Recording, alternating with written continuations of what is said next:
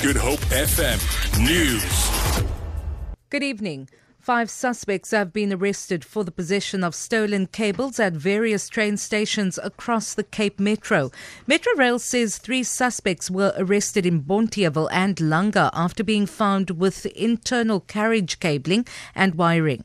Metro Rail spokesperson Riana Scott says two others were arrested between Cape Town and Woodstock. She says Metro Rail also demolished 30 informal structures next to its rail tracks.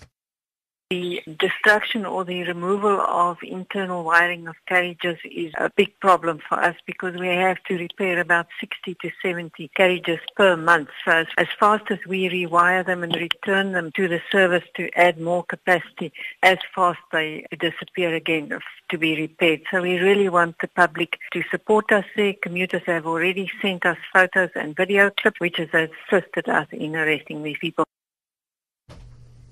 The cause of a helicopter crash in Lwandle near Strand outside Cape Town is still unknown. The pilot was killed when the chopper came down on the grounds of Nomzamo High School. Heavy traffic delays are expected in the area due to road closures. ER24 spokesperson Russell Meiring.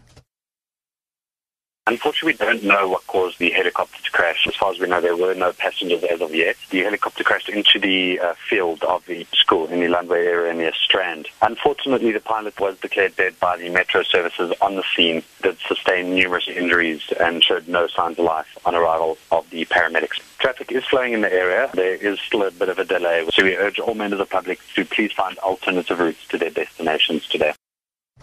The Cape Town tourism market will get an additional 504 beds with the opening of two brand new hotels in the city centre this evening.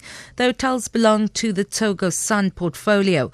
Western Cape Premier Helen Zille says they will go a long way towards managing increasing demand for accommodation.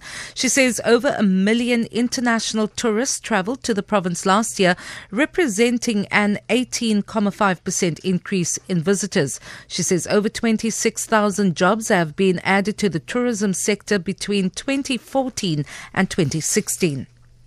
A software issue has caused check in delays at several airports worldwide and booking problems for many airlines. Passengers have reported problems at Gatwick, Paris Charles de Gaulle, Tokyo, and Melbourne airports, among other. Gatwick in southeast England have blamed a passenger management system called Amadeus Altéa, but says the problem had been resolved and there are no further delays. For Good Hope FM News, I'm Vanya Klucher-Collison.